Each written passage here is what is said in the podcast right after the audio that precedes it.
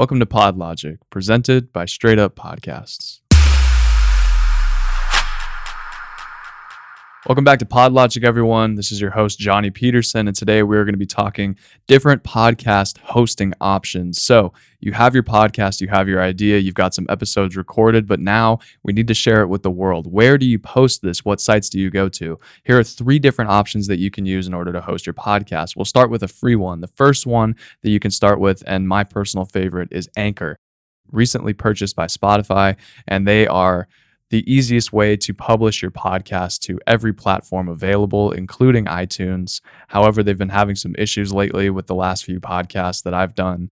I've had to go manually through Apple to set up. But anyway, you start with Anchor. They make it really, really easy to use, easy to figure out in terms of uploading your cover art, naming your podcast, getting it out to different publishers like Google Podcasts, Spotify, any other any podcasting platform that you can think of anchor is going to push there. However i will remind you that apple has been down recently in terms of manually distributing it to apple so you may have to go through apple manually after you've set up on anchor.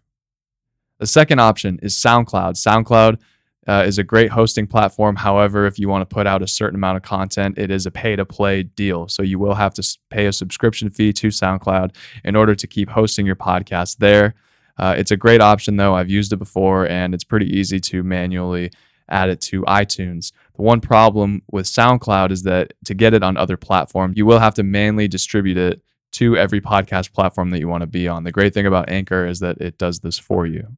The last hosting option for your podcast is Libsyn. Libsyn is arguably the most popular podcast hosting site out there. However, you do need do need to pay once again, just like SoundCloud. You will have to pay a subscription in order to host on Libsyn.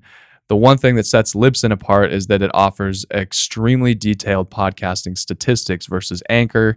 Uh, you only get kind of a high level overview of the uh, listenership, where people are listening, etc. Whereas Libsyn goes much deeper into your podcast statistics. If that's something you care about, that's something you'll want to keep in mind as well. So, again, three different hosting platforms for your podcast Anchor, SoundCloud, and Libsyn.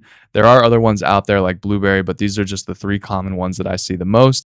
For more information on starting your podcast, getting equipment, or production and editing needs, visit our contact page at www.straightuppodcast.com. Shoot us a message uh, or check out our other services that we offer. We also have content available on YouTube as well that touch on different topics about podcasting, but in video form. So check us out. Just search Straight Up Podcasts on YouTube.